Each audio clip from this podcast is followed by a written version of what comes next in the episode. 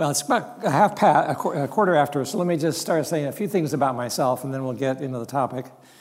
Uh, Tom and I were on, on staff, summer staff here at Mount Hermon a long time ago, so we, we know each other and that Tom's been a pastor.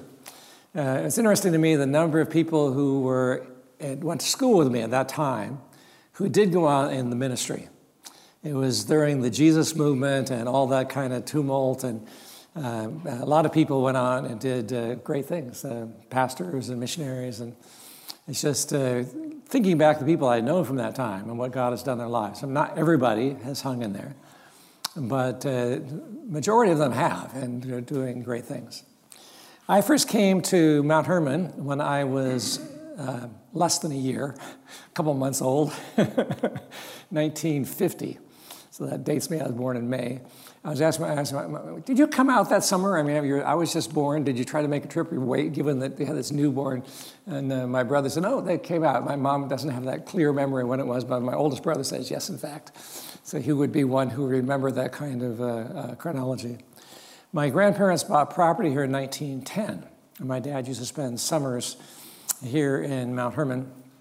Uh, and uh, my grandmother was was best friends with a couple daughters of founders here of Mount Hermon. So the founders' cabin, the, the, the, the, daughter uh, lived there for a long time with her husband, and next door was another daughter of a founder, uh, uh, Dorothy Kale. And uh, actually, they were sisters who married different Gilchrist and the Kales, uh, but then ended up living next door to each other. And it's kind of cool. My last, last year or so of my, of my grandmother's life, she lived in a little cabin called Acorn tiny little cabin behind uh, those two uh, cabins. So I grew up in Mount Hermon, loving Mount Hermon. I worked three summers on staff, two summers uh, in the kitchen upstairs, not the current kitchen, the old, uh, old Ivy dining and the old uh, uh, kitchen. And the last summer, I was a counselor at Ponderosa. So it's really kind of remarkable to me that Ponderosa is now celebrating 50 years. And I was a counselor there the second year that it was open. And the first year, there's actually full time for the, for, for, the, for the summer. So we love this place. We actually live here in Mount Hermon, uh, not the family cabin. My brother owns that, got remodeled into a regular house. We live up towards Ponderosa. Last week, we had, my wife was working with a group of high schoolers from China, from house churches. 15 students who were at the high school camp at Ponderosa. And where we are, you can hear the, the, the activities going on. And about 10 o'clock, they're pretty good about turning off the loudspeaker system. But I just love what, uh, what, what Mount Hermon has done and continues to do and the vision that they have. And I'm just grateful to be able to do seminars. I've been doing seminars for about 12 years now. Uh, I came in during the economic plummet when Mount Hermon didn't have any money to pay seminar speakers, so it was easier to get an opening to speak. So I get paid a little bit for doing the seminars, but I do it basically because I love Mount Hermon and I love the topics, and uh, it's easy for me to repeat the topics week by week because it's not added preparation for myself. Speaking of Jesus, there was a book. There was a book written by that title by Mack Stiles, who was InterVarsity staff. Spent quite a bit of time in the Middle East as a missionary. Is now back in Colorado, I believe. I'm not really basing my talk on his book, although I read his book a long time ago, so I have to go back to what things did he say that might be similar to things I have in my talk. In thinking of speaking of Jesus, uh, most non Christians have a positive view of Jesus, like I, I, said up front. I think he was a good moral teacher. Have you know, Jesus was, was a good person. Uh, but the mention of the J word, the Jesus word, gets this reaction. People so you, you see this change in their, their face, and you know, as soon as you mention the word Jesus, you talk about God. You know, that's all right. Spirituality, that, that's definitely okay. But once you raise the word Jesus, you get this sort of this this fear that arises, and uh, so most most Christians are uncomfortable in speaking about Jesus. What I want to do to have a start off now is turn to someone next to you and talk amongst yourself what makes speaking of Jesus hard as you see it. Okay, so get next to somebody uh, and uh, just talk together about what, what, what makes speaking of Jesus hard. Okay, you could probably keep going on for a while, but if you could come back again. What, what were some of your thoughts? What makes speaking of Jesus hard? Well, I was sharing with Charlotte that um, I don't have a difficult time speaking of Jesus. Um, I'm a defense lawyer, Uh-huh. and I've only been back into my, having been raised Irish Catholic, I was agnostic for 40 years or so. Always said, oh yes, I'm a spiritual man. And um, my children, daughters kind of led me back into Christ. And so I, I like reading the Jesus Freak books. Have you seen those? And, I, and to many people I don't know, or my old friends and stuff, I tell them I'm a Jesus freak. Because if I say I'm a Christian, what's that mean? It could be Mother Teresa, it could be Jerry Falwell. I usually just get this weird look in their face with the word Christian. What's that mean? Right? But when I say I'm a Jesus freak, then it nails it. It brings it to a focus that I believe in him Yeah. Although some of the younger people may not know the expression Jesus freak like we do. okay, yeah, good. Other, other thoughts? What makes it hard? Yeah. One of the things I like is uh, my son's very involved in Young Life. He's an area director, and one of their sayings is that you have to earn the right to be heard. So it makes me feel like you know you need to develop a good friendship because if you say right off the bat and talk about Jesus, they'll think you're a Jesus freak, and you don't want to become this fanatic to them. I think that's what makes it hard. Yeah, there's a book uh, I'll mention, I think, later on uh, uh, by two university staff called uh, Once I Was Lost. But the basic thesis is there's different hurdles a person goes through before crossing the hurdle of becoming a Christian. And the first one is moving from a posture of distrust to trust.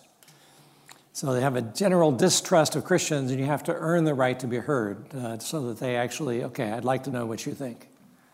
So it's kind of like they will know us by our fruits.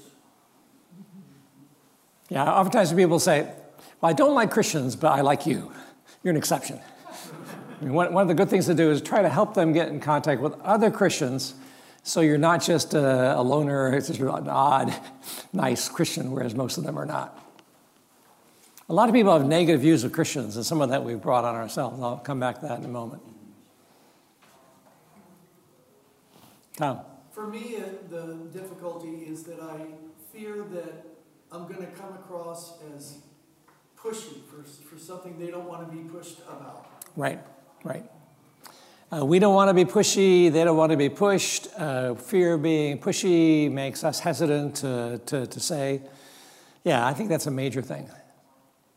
Uh-huh. Another major item is that everybody has God. The Muslims have a God, the Buddhists have a God, the JWs have a God. Everybody has a God. But boy, once you mention Jesus, that narrows it way, way down. Yeah, I was uh, gave a seminar at an all uh, German Germany Easter conference, and I started off by having them get in groups of three, and I asked them, "What do you think are the three largest hurdles or barriers towards the Christian faith for friends of yours?" And there are about six different groups. To my amazement, they all came up with the same three. One was the problem of evil and suffering. The problem of evil and suffering. Why is there so much evil and suffering if God's a good God? The second one was science and faith, sometimes couched in terms of evolution, uh, but the science and faith kind of issue. And the third one was the exclusivity of the gospel. How can you claim to have the truth? And worse, if you don't have the truth, you end up in hell. So, I mean, just on both counts, the exclusivity is a huge thing. And people say, I'm a, you know, how can you be so narrow minded as to think that Jesus is the way? I can come back, that's not my, my topic today, but uh, yeah, that's big. That's what, that is what we had talked about, so. Okay, yeah, yeah. I had a conversation one time with a, had a debate with uh, an atheist uh, PhD student of philosophy uh, in Helsinki. And uh, a couple days later, he and I got together over coffee, I invited to get together. And I asked him, Do you wish the Christian faith were true? He said, Well, it depends on what kind of brand of Christianity you're talking about. If you're talking about the uh, liberal Lutheran, Finnish Lutheran pastors, uh, you know, that, that's okay. Uh, but if it's the brand of Christianity that includes hell, I want nothing to do with it. so we actually talked about hell for about uh, half an hour and uh, persuaded him that, well, maybe it's not so crazy after all. Uh, but that's a big, a big question. Again, these teasers, sometimes I do, I do a talk called What the dot, dot, dot, hell, question mark. exclusively looking at the doctrine of hell and what the Bible says about it, and um, it's, it's a big issue. Okay, anything else in terms of uh, what makes it hard? Here are a few things that I came up with just off the top of my head. One is not wanting to pushy. Uh, awkwardness in raising the topic. You know, how do you raise a topic without sort of um, causing problems? Fear of what others will think of us, either less intelligent or narrow minded. And there was a grad student in astronomy, PhD student, who during his fourth year in grad school started looking seriously at the Christian faith. And I met him a couple times then. I got together with him early in his fifth year. And I could tell that he was really thinking seriously about the faith. And I said, Is there, is there major, any sort of major barriers that you say between yourself and becoming a Christian? He said, One is what people think of me. And that's no idle concern. Because I guarantee you, a PhD student in astronomy, becoming a Christian in a place like UC Santa Cruz, I guarantee you there will be colleagues and faculty when they find out he's become a Christian will think, oh, I thought he was smarter than that. So their estimation of the person's intelligence drops quite a bit because you become a Christian. So it's not an idle worry that people will think less of me if I become a Christian. Fear of questions one cannot answer or doesn't know how to answer. Let me just say if you get a question that you don't have an answer to, respond by saying, That's a good question. Let me think about that, look into it, I'll get back to you on that. And the person will tell you, say, Okay. Well, you can go check out, look on the internet, talk to people, find something, and it gives the opportunity to start another conversation. Remember, you raised this question, I said, look at it. Well, I did. Would you like to know what I found? And then you can talk about it. So, actually, hard questions can sometimes be a lead into uh, further conversation. And there are good answers to most of the questions out there. Uh, there's some that are. I was one time I had an open Q and A, and one of the students asked, "What's the question you have the hardest time responding to?" I laughed. It was open. You can ask the question you want. So I, come back to that if you want. But yeah, there are some hard ones out there. Uh, but uh, we shouldn't be afraid uh, that, yes, they might ask hard question we don't know, but that can be motivation for us to investigate. When I was a, I took a year off between my sophomore and junior year at Stanford, but I was uh, there at the time. And the Stanford Christian Fellowship, the university group there, had a information table, book table with some free literature and things people could pick up. And if they wanted to buy a, a book for cheap, they could do that. And occasionally someone would come by and drop their, their favorite objection. And is uh, most of the time I always sort of my jaw would drop and didn't have a response. They just smugly walk away. well, that motivated me to go, how would you respond to this question? So if there can be some motivation to look into answers, that can be very helpful because when a person becomes a Christian, it's not only motivation, they also have to believe it's true. It has to be something their mind is willing to accept. It has to be plausible for them. Another uh, problem is that are we convinced that our friends really need Jesus? I mean, as an evangelical, in theory, yes, everybody needs. But when we think about our friends or our neighbors, do we really think of them as being people who need Jesus? Whose life, not only eternal life is in the balance, but their life here and now, they're missing out on what God would have for them. Do we really, really see them as needing Christ? And I think that's a good question to ask ourselves. Um, uh, we get become lackadaisical and sort of uh, we, it's true for me, but is it true for other people? Is it good news for others? We really need to be convinced that it is. a few foundational things. One is we have to have a clear understanding of the gospel. If I were to ask you, pull out a slip of paper and write down an outline of what you think the gospel is about, key elements in the gospel, would you be able to do that? Or you say, well, let me think now. So you really need to be able to understand what the gospel is. So when a person asks you, well, if I were to become a Christian, what would that entail? It entails a variety. One is laying out the elements of the gospel. Do you believe these things, that Christ uh, uh, died for our sins? Now, died for our sins, that needs unpacking. Uh, this, the billboard, Jesus died for your sins, died for our sins. For most non Christians, what in the world does that mean? How can a person 2,000 years ago being nailed on a cross have any effect on me, dying for my sins? If anything, that, that's not just. There's no justice in someone else dying for something that I did. I remember seeing a bumper sticker one time that said Custer, as in Custer's Last Stand. Custer died for our sins. And I agree completely. it was our sins against the Native American people, together with Custer's own audacity and pride, thinking I can handle the Indians no matter. And he finds himself totally overwhelmed. but Custer died for our sins. But that's not what the gospel is talking about when we say Christ died for our sins. So I ask you, can I explain these things? Uh, sometimes you get the opportunity to lay out the, the whole gospel, but don't, don't feel like you need to do that. In conversation, you talk about a part of the gospel. Uh, sometimes you get the opportunity to lay it all out. An example there was an international student who'd been attending our church for a while, and I got together with him for breakfast. And I said to him, In our church, you hear the word gospel quite a bit. Do you feel like you understand what that means? He said, Well, not very well. And so, if you'd like, I'd be glad to lay out sort of an outline of basic points I think are involved in the gospel. Uh, if you like, I could do that for you now. Sure. So we pulled out the paper napkin, you know, writing on the paper napkin the various notes. And point by point, I would say, well, does this make sense to you? And maybe say yes, and maybe say, oh, not really. That, that doesn't seem very clear to me. So we'll go back and spend some time on it. Whether I actually got all the way through isn't crucial, but at the same time, uh, I had a situation where I had the invitation to lay out the content of the gospel. And you could do that with a friend of yours who's not a Christian. You say, you know, uh, you know, Christians talk about gospel. Is that just gibberish to you? What, what does that mean to you? If you like, and sometime, I think it would be better to say I, I could do it now for you. At some point, I'd be glad to lay out what I think is the key elements in the gospel. And the person might say, yeah, sometimes that'd be nice. Not right now. Or they might say, sure. So you have the invitation to lay it out, and they're listening because they've, they've, they've said, I want to hear. It means instead of cutting you off after every sentence, they give you a chance to lay out what, what the, the gospel is. Questions which people raise Why did Christ have to die on the cross? Couldn't God just forgive us? Okay. Most people are basically good. Surely a merciful God wouldn't require perfection. Right? Well, where, where does have to be perfect? Where, I mean, there's truth in that.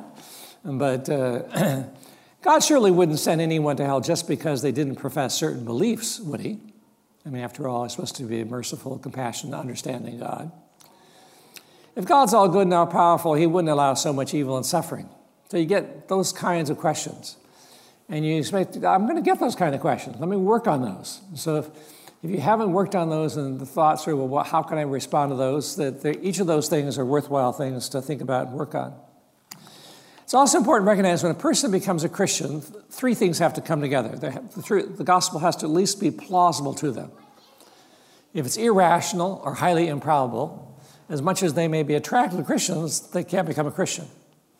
My wife, one time, was working on a project, uh, English as a second language. She was a, doing a project together with a professor at the University of Michigan in ESL. And my wife had just the weekend before gone on a women's retreat and was sharing her about the women's retreat. And this woman professor said, You know, sometimes I wish I could be a member of a church, but I can't because I don't believe it. So being attracted to the Christian faith doesn't mean that the, the truth issue just gets set aside. The person does have to believe it's true, but there also has to be an act of the will. What am I going to do about it? The basic, the simplest definition of a Christian is a Christian is one who's a follower of Jesus. It's not a person who checks off certain propositions. I can answer the proposition quiz, get all the right answers, so therefore I'm in. Well, no. Are you, are you, are you following Christ? Do you want Him to be Lord in your life? Uh, that, that's the crucial question. Are you, are, you, are you a follower of Jesus? And the person says, No, I'm not a follower of Jesus. I, I do what I want, but I believe the right things. No, that doesn't quite, that doesn't quite do it. Jesus said there are plenty of people saying, Lord, Lord, and Jesus will say, I never knew you. Uh, Holy Spirit, importance of prayer. We don't know where a person's at in a given moment. There are times when people are open and times they're not. And times when they're open, so if you speak at the time of openness, the, the, the timing is very important. And we can't work that out ourselves. We need God's Spirit to help us to know when to speak and what to say. Plus, their reception of it isn't just what we're saying, it's what's going on in, in them. And the Holy Spirit works in the mind as well as in the heart. So sometimes we think of the Holy Spirit working through the love that we're showing for them. The Holy Spirit can also work through arguments that I give. But I know the same argument to two different people, the one person might say, mm, okay, that's interesting. Another person say, I like that. That's a good answer. The person says, I like that. The Spirit is actually at work in their thoughts as well as in, as in, their, in their heart. And of course, when a person becomes a Christian, ultimately it's the Holy Spirit that is at work within them. Friendship and trust are, are crucial. Now, it's not true that everybody who becomes a Christian becomes a Christian through friendships. I know a woman who became a Christian listening to Christian radio. No contact with Christians, just listen to Christian radio, she became a Christian. Of course, but not very many non Christians listen to Christian radio. And most of them really need to have contact with, with Christians. In fact, most people become a Christian don't become Christians simply through contact with one Christian. It's through several different Christians over time that they've had contact with, and then they become a Christian. So remember, we're playing a part. God's using us a piece in a larger picture, and don't feel like we need to accomplish everything ourselves. Prior relationships are not essential. Sometimes when I get on an airplane and sit down next, to the person sits next to me, and I'll, I'll introduce myself and they'll introduce themselves. Or I'll ask the question Is uh, the city we're going to, is that your destination? And the person will say yes or no, they're going on to. Uh, and I maybe ask, Are you, is it business, vacation, seeing family? And then they'll respond to that. And the, the, I listen, I sort of, I can tell by the responses whether they want to talk. If it's just a curt, short, then I don't, you know, don't, don't carry on the conversation. But if the person uh, answers in an amicable kind of way, the conversation gets going. It started by a simple little question, but there's sensitivity to whether the person actually wanted to talk or not. Another thing about sharing our faith, it's harder to share our faith with close friends and with family than with strangers. At least I think it is. People who know us well, maybe we've had friends we haven't talked about the gospel before or for a very long time. And how do I bring it up now? or with family members. Uh, you know, I don't, I don't want to be put on the wrong side of a family member. Uh, so you have you live with live with a relationship. So it's actually oftentimes harder sharing the gospel with someone you know well. Let me just add one little thing that I think is helpful. If you know somebody and they say work together for quite a while, and they know you go to church, they know you're a Christian, you could say, uh, "You know that I go to church on Sundays and that I'm a Christian." But I haven't really talked to you about that or what it means to me or how I came to the faith I have. If you'd like to know a little more of my story at some point, I'd be glad to share that with you. To sort of apologizing for not having said something. The person can say, okay, at some point that'd be nice. Uh, they might say, I've got time, go ahead. but if they say, you know, most people will say, I don't want to hear it. Uh, so they say, okay, you know, sometime that'd be nice. You can, some other time when things are sort of calmed down and quiet, you say, you mentioned before that at some point you'd like to have me uh, hear my, my, story about how I, how I came to the, the faith position that I have. Uh, if the person just keeps putting you off, you don't just keep asking, asking, asking. Uh, and you could say, I, I, don't, if you don't want me to talk about it, I, that's fine by me. And the person might say, Well, I'd rather you didn't. So the first time was polite saying yes. So you can be sensitive to that, but simply uh, saying, I haven't talked about it, and uh, apologize for that. Uh, but if you'd like to know, and again, if you'd like to know, not that you have to do it right now. Art of conversation is significant. if you're a person that has a hard time carrying on conversation, you'll have a harder time speaking of Jesus. Or if you're like a lot of men, you have an easy time talking about football or hockey or maybe even politics. But when it comes to more personal things, uh, you don't talk about that. Well, there's an art of conversation where you actually talk about things that are significant to the other person. And how does one develop the art of conversation? So I'm going to ask a question here about politics. I said up front that you're not supposed to talk about politics or religion in polite company. but most people have enjoyable conversations about politics. So, what makes for an enjoyable conversation about politics? And you'll see this carries over to talking about uh, our faith. One, you have the opportunity to say what you think. If the person doesn't give you the chance to say what you think, or doesn't pay any attention to what you think, you need to have the opportunity to say what you think. The other person shows an interest in knowing what you think. If the other person really wants to know what you think, oh, really? Okay, thank you. Most people don't, don't communicate to us, I really like to know what you think. And when that happens, oh, well, thank you. I'll, I'll tell you what I think. The other person has some worthwhile thoughts. So it's not just you're regurgitating things that you like to talk about, but the other person has some worthwhile thoughts. The conversation is by consent. Nobody is sort of pushing it uh, on the other person. It continues only as long as both want it to. So it's important in a conversation that there be pauses. If there's a pause, the person can say, I really need to be going. If there's no pauses, it can go on. The person wants to cut it off, but doesn't have an easy opportunity to cut it off. So a good conversation about politics goes on only as long as both people want it to go on. Next, something is learned. So you actually, the other person shared something that, okay, that's helpful. That's, that's, that, that, that's, that's interesting. Uh, and a mutual respect and friendship grows.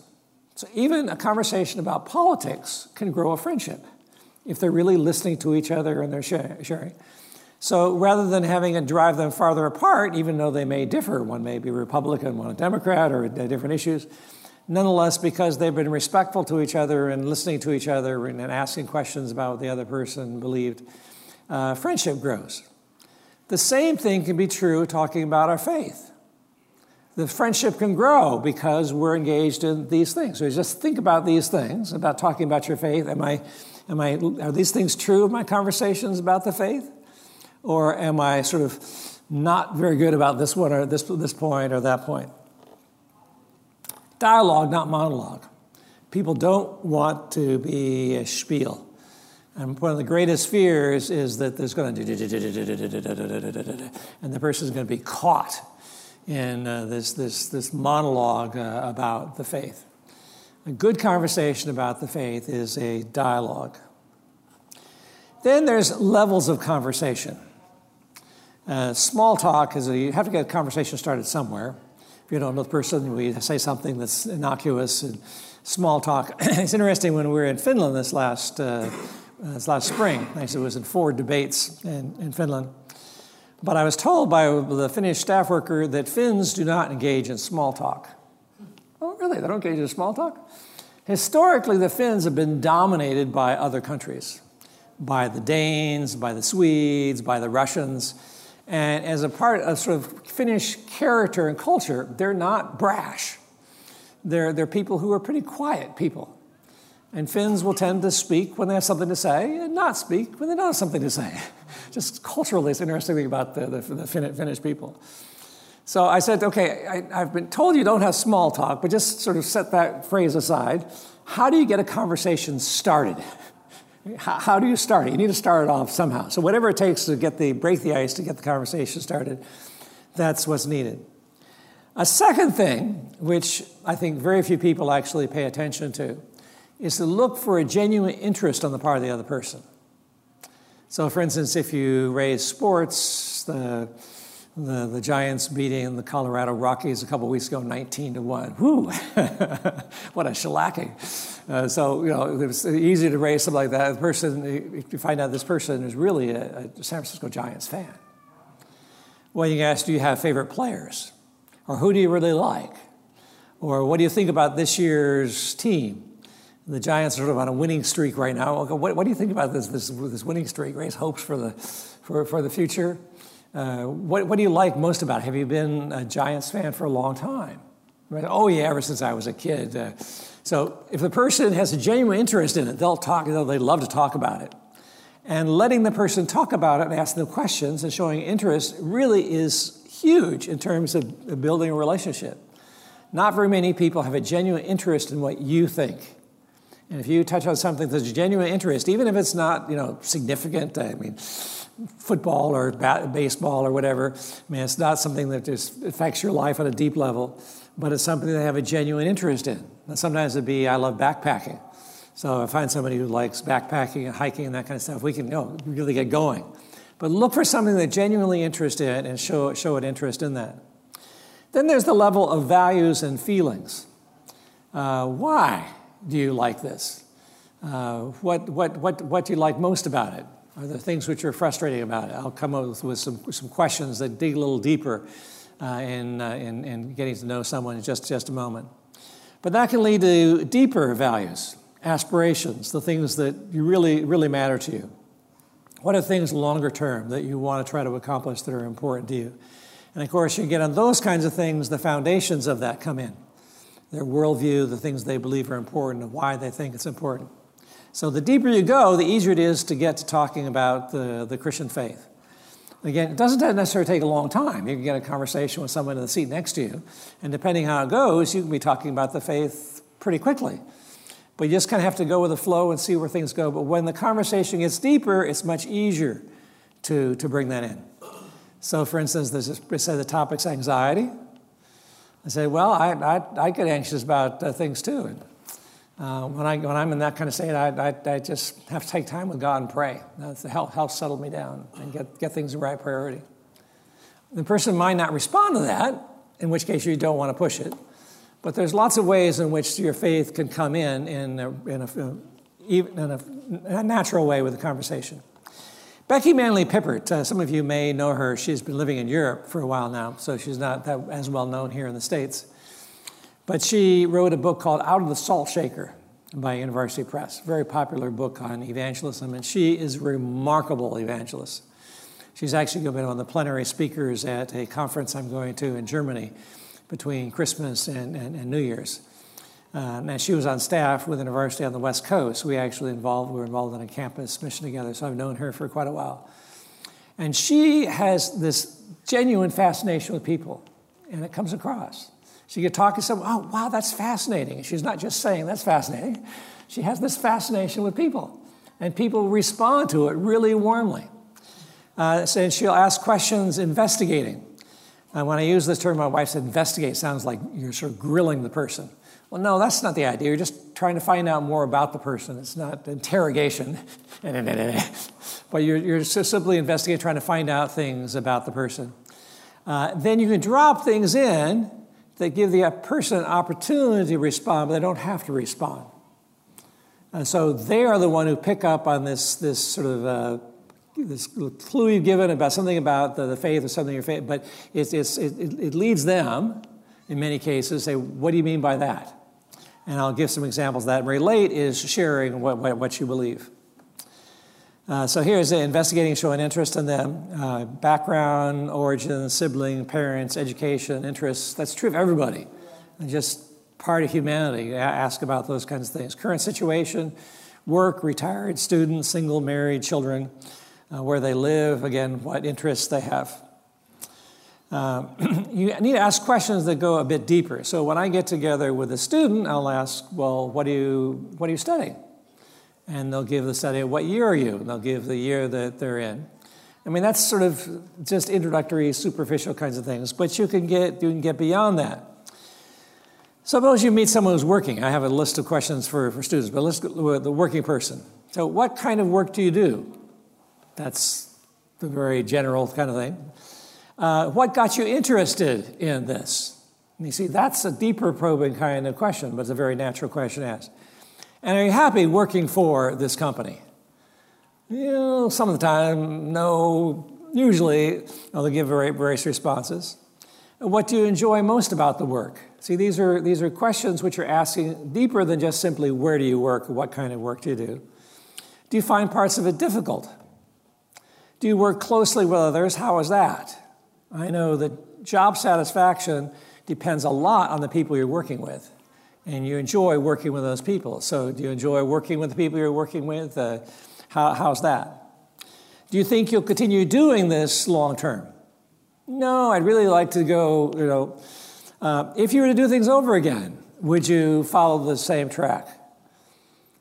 That, that's great questions. I mean, uh, these, are, these are significant questions. It's not focused on yourself, it's focused on the other person.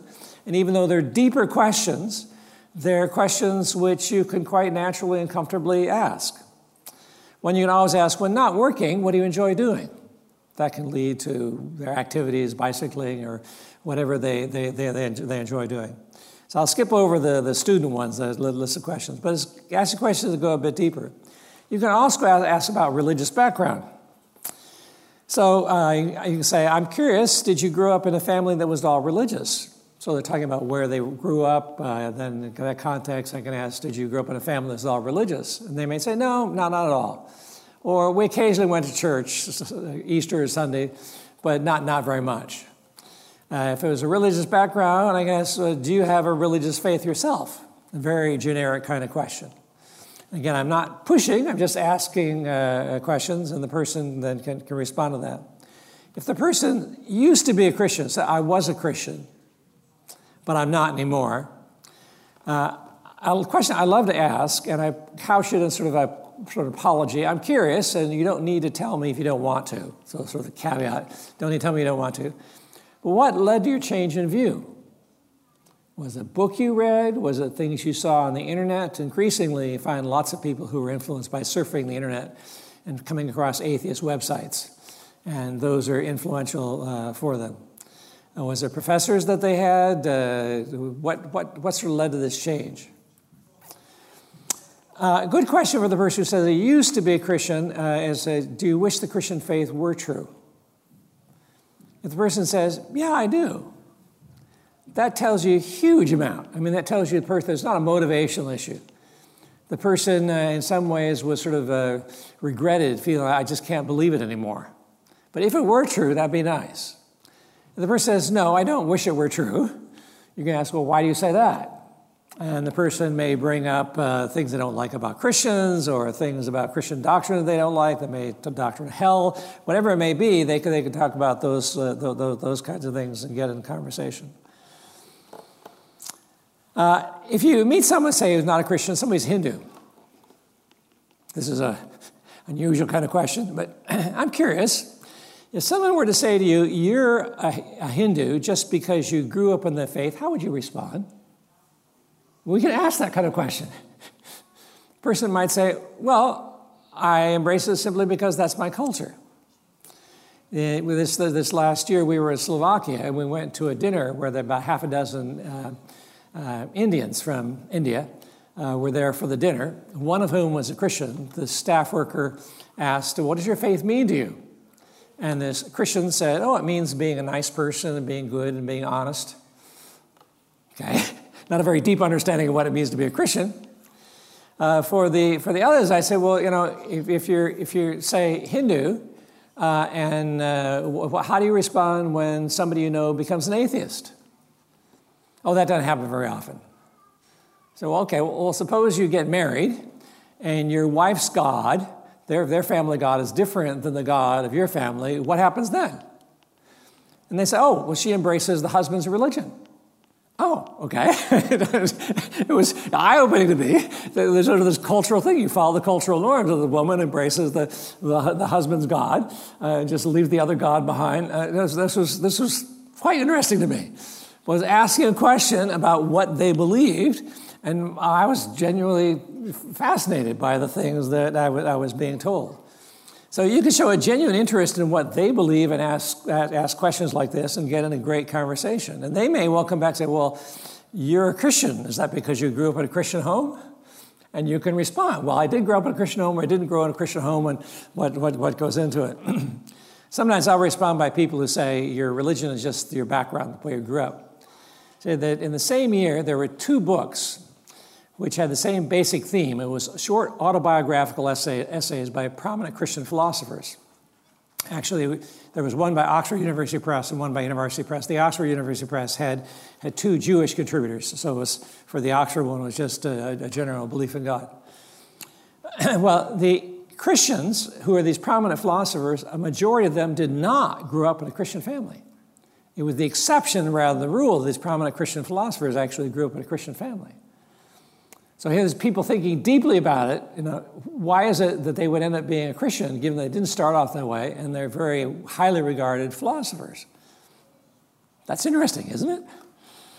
uh, another question Do you think it's important for others to come to embrace the beliefs that you hold? Now, if you're talking to a Buddhist, the Buddhist might say, Yeah, I mean, they don't have to. But if they believe Buddhism strong enough, you know, you really gain some peace and tranquility in your life, and everybody would benefit from embracing Buddhism. So a, person, a Buddhist might say, yeah, I, I would be happy. I think it would be great for everybody to embrace Buddhism. It would be good for everybody. It's been good for me. Or they might not say that, but it's, just, it's, a, it's a great question to ask. Stimulate are saying things that invite a response, but the person doesn't necessarily have to respond. So when a person says to me that they grew up in a church and could never ask questions, every time they asked a question, they were told, just have faith. They said, for me, you know, in middle school and high school, it was like being an intellectual straitjacket. I couldn't ask any questions at all. Got to the university and I asked questions. Ah, breath of fresh air. Finally, I'm free to think for myself. Get rid of this. So, so I respond by saying, It sounds like your experience is quite different from mine. Now, pause, see how they respond. If they're not really paying attention to what I was saying, then they might just go on and talk about something else. They might say, uh, How so? And I'd say, Well, when I grew up, my parents were Christians, but they gave us a great deal of latitude to think and ask questions. An example one time we had a conversation around our dinner table. I have three brothers and one sister, and we were sitting around the table. And my oldest brother was asking questions about the faith. And I was looking at my dad at one of the table, my mom at the other on the table. And my mom didn't literally have her fingernails in her, her teeth, but I could tell she was rather nervous. Her oldest son asking these questions about the faith. my dad quite calmly said, As much as your mother and I want you to come to embrace the faith that we have, this is a decision you have to come to. So he wasn't being pushy. That, that, was, my, that was my environment. Uh, so it's not true for everyone. This is intellectual straitjacket. And for the person who asked it, I, I, I mean, just I said my experience is different than yours. Uh, or I could say my background was similar to yours, but took a different turn. Stop. If they don't ask anything, okay, they're really not paying attention or don't want to listen. But if they're listening, they say, well, how so? How is it like mine, but it took a different turn? You oftentimes talk about what you did over the last the, the weekend. And as a Christian, you might say, uh, I went to church Sunday morning, as I usually do. But the sermon this last Sunday was particularly good. The pastor said some things that I, I found quite helpful. You wait and see how the person responds. The person likely will say, Oh, how so? Okay? You're, you're waiting for them to ask you, and then you can talk about it. But if you simply launched into talking about the sermon, the probably person would not appreciate that. But because you stimulated, put it about that the person asks you, and then you have the invitation to speak about it. Or suppose you're, you're talking about some topic, and I may say, I recently read a good essay or book on that topic, and then shut my mouth and see what happens. Oh, what book was that? Or what essay was that? Then I'm then given invitation to speak about it. See, by, get, by having received the invitation, the person is much more, much more closely listening than if I simply said what I was thinking. Uh, or I might say, I've been thinking about that, uh, thinking a lot about that question. The person says, okay, what have you been thinking? The, the invitation for, for my thoughts. Or a person might say something and I'll say, Jesus told a parable that relates to that topic. How do they respond? Which parable is that? We were in Prague speaking to an international student group at an International Baptist Church, and uh, the topic of justice came up and what constitutes justice. And I said, Jesus told a parable about justice. And he looks at, me, well, what parable is that? Can you guess what parable? There's a man who hired some workers for the day. Yeah. And they got the day's wage, but halfway through the day, there's some other men showed up. And they didn't have work, so he hired them. And then, with only a couple hours left in the day, there were some other people showed up and he hired them. At the end of the day, he paid them all exactly the same amount. The student who asked me that question, he said, That's not fair. So, wait a minute. You sure it's not fair? I mean, after all, the people who got the day's wage got exactly what they expected to get. The people who worked less, less time probably had just as much need, family to feed, that kind of thing. So they needed just as much, and he was generous with them. Is that not fair? Okay? So Jesus' calculation of fairness isn't quite what we think of fairness. We think of fairness as everybody gets the same. But no, Jesus doesn't quite think that way. And it's worthwhile to sort of change your thinking, recognizing that fairness isn't quite what you intuitively might uh, think. And then relate is sharing your own thoughts and beliefs and experiences in the Christian faith. Uh, it often flows from conversation, whether it's injustice, politics, current events, stress, aspirations, value of people's lives. Uh, there's lots and lots of things which, which come up. Uh, the ecology, global warming. There are some islands that basically are going to be depopulated as the oceans rise and they'll no longer be able to, to live there. And this kind of thing uh, comes up. And you can ask a person what they think about that and what gets into what kind of values they have. And, uh, and you might say, as a Christian, I, I, I, think we should be concerned about people like that. We should be concerned about the longer term consequences for the next generation. Um, ask permission to share your thoughts. Let me give you examples of that. Uh, at some point, I'd be glad to tell you more of my story, so these are just uh, some, some, some, some questions that are that way. And speak of Jesus. It's important that you share your own story. And sharing your own story we'll probably mention Jesus will come up in the story, but it's likely not very much very focused on Jesus. It's important for a person to see that what motivates you isn't just some values that you have, Christian values, but relationship with Jesus is important to you, and that Jesus is important to you. One of the best things you do in terms of leading a person towards the faith is get together with them and have a discussion about the Gospels. Get together and look at a chapter from the Gospels looking at Jesus and simply share together what do you think is going on? Why do you think Jesus responds the way he does? What do you make, make of the reaction? What's happening here? Uh, I, I find most non Christians actually enjoy that if you're not sort of preaching at them. You need to be asking questions, getting them in conversation. It's easier when there's a group, but it can also be done one on one. But in that context, people are both building a relationship with you because you're showing hospitality if, you, if you've invited them to your home. And so their attraction to you is typically growing, but their attraction typically is also growing towards Jesus. Now, not necessarily, but nonetheless, uh, by, by, it's important that you speak of Jesus. Again, conversation, not monologue. Pausing, does that make sense to you? And giving the person a chance, I really need to go off and do something else. So pauses are important. Encourage a response. I'm just going to mention a couple things here rather than go through all the slides. One is that when we think of responding to the gospel, we typically think of a person saying yes to Jesus. But responding to the gospel is more than just that. There are preliminaries to that. Jesus said, The person who acts on truth that they have, more truth will be given to them. The person who doesn't act on the truth they have, they'll lose even what they have. So if you have a friend who sees something that Jesus taught and that makes sense, encourage the person to act on it, respond, put into practice what, you, what you've seen. And when the person does that, that opens them up to more truth. So encourage them to respond to whatever they're seeing and begin to put it into practice. Another thing that is important is to ask them to respond in terms of coming to something.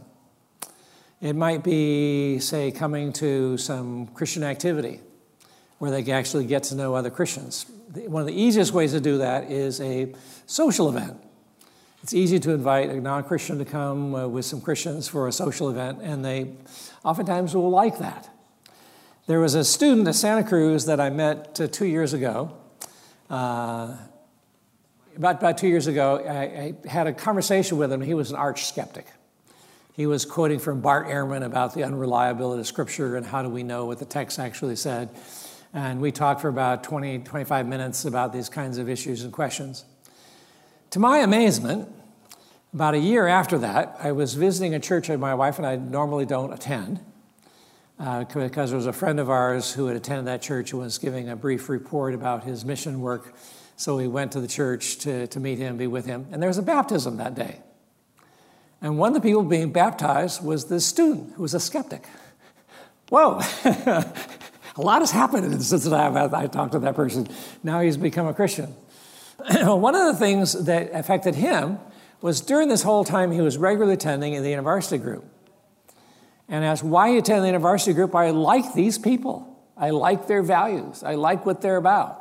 So he was being drawn towards Christians, and that was motivation for him to think more seriously about Jesus. And his asking questions was actually trying to figure out, Can I believe this?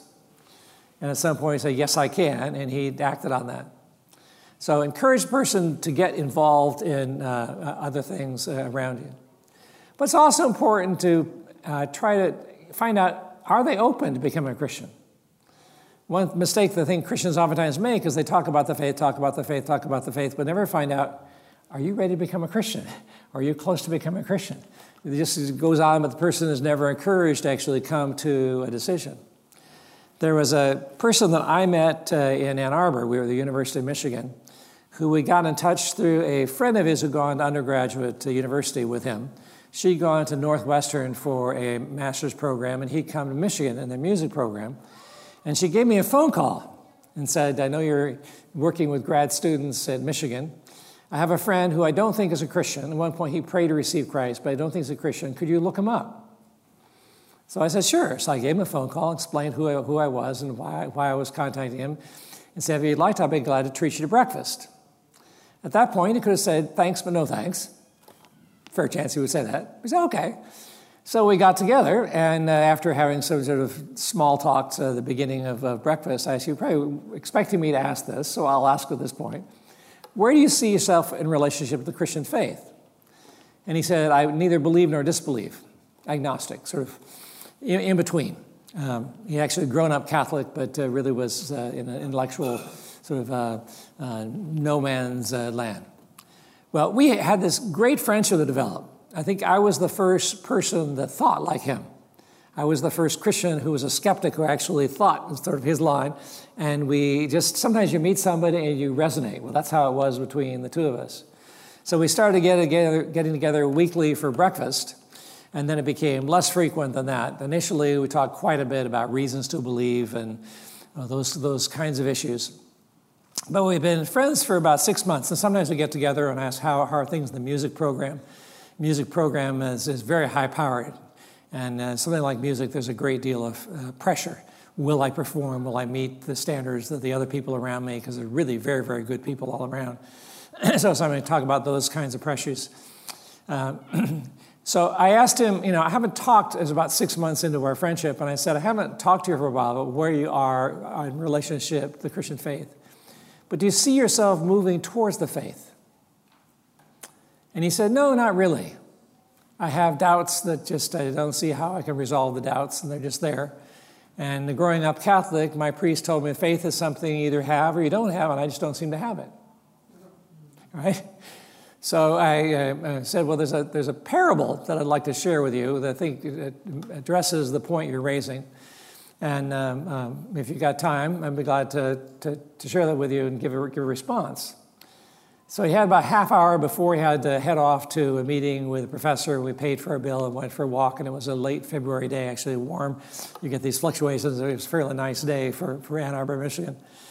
And the parable basically was a parable that talked about the will to believe and give you an example of where you can actually, with doubts on one side or the other, you can choose to say, okay, I'm going to go with this. I don't know, I still have these doubts, but I'm going to go with it. And he said at the end of this walk, I probably should. What? you probably should. So I said, let me, let me bring by a couple booklets for you to look at.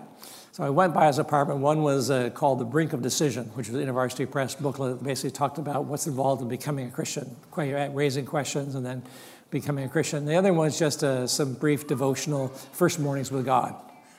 The next week was spring break, so I didn't see him till after we got back. We got back, and it turns out that I'd left it on the wrong door. He was in the apartment above, but I'd left an envelope with his name written on it, and he was going passing by the door. He saw the envelope and he caught his name on it. So I actually did get it. And I said, Well, what'd you think?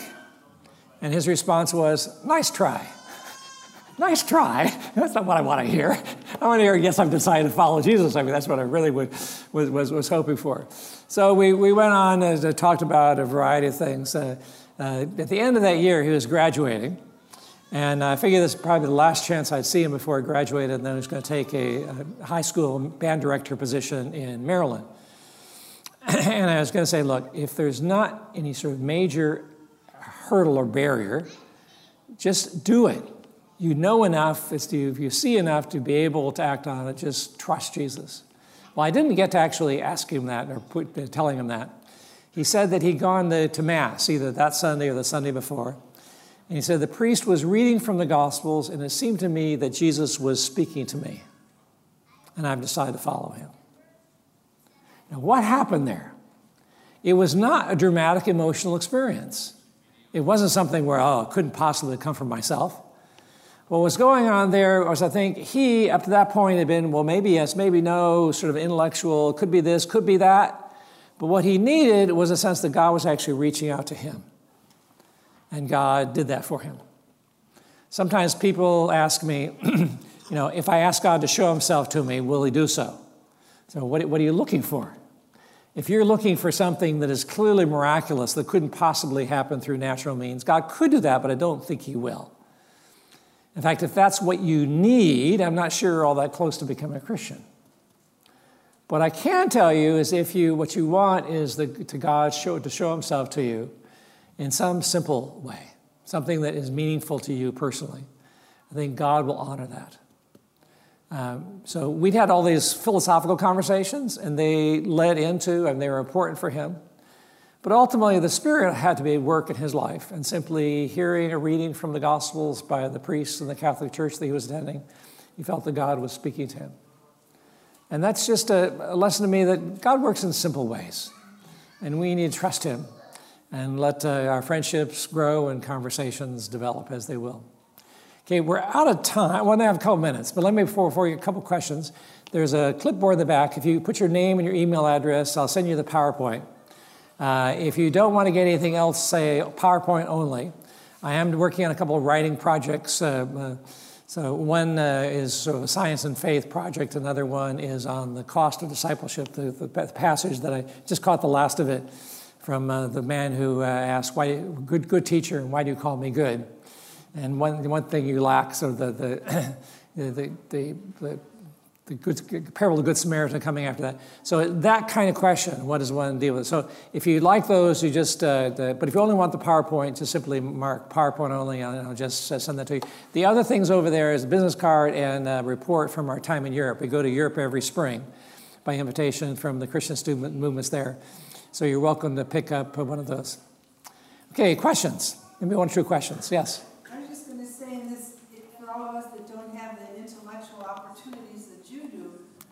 We always carry this track by Billy Graham called Steps to Peace with God, and that opens up all kinds of conversations in this troubled world.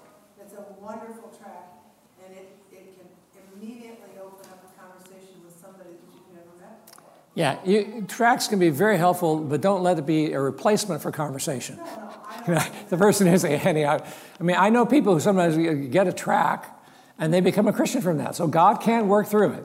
Yeah, right, right. Maybe one last question before we head off to lunch.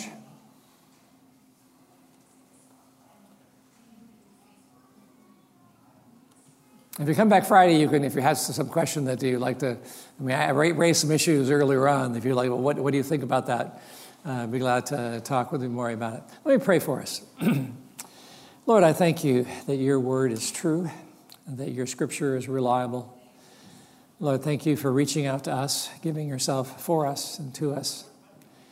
Lord, uh, we confess that we oftentimes feel uncomfortable in speaking of you to our friends.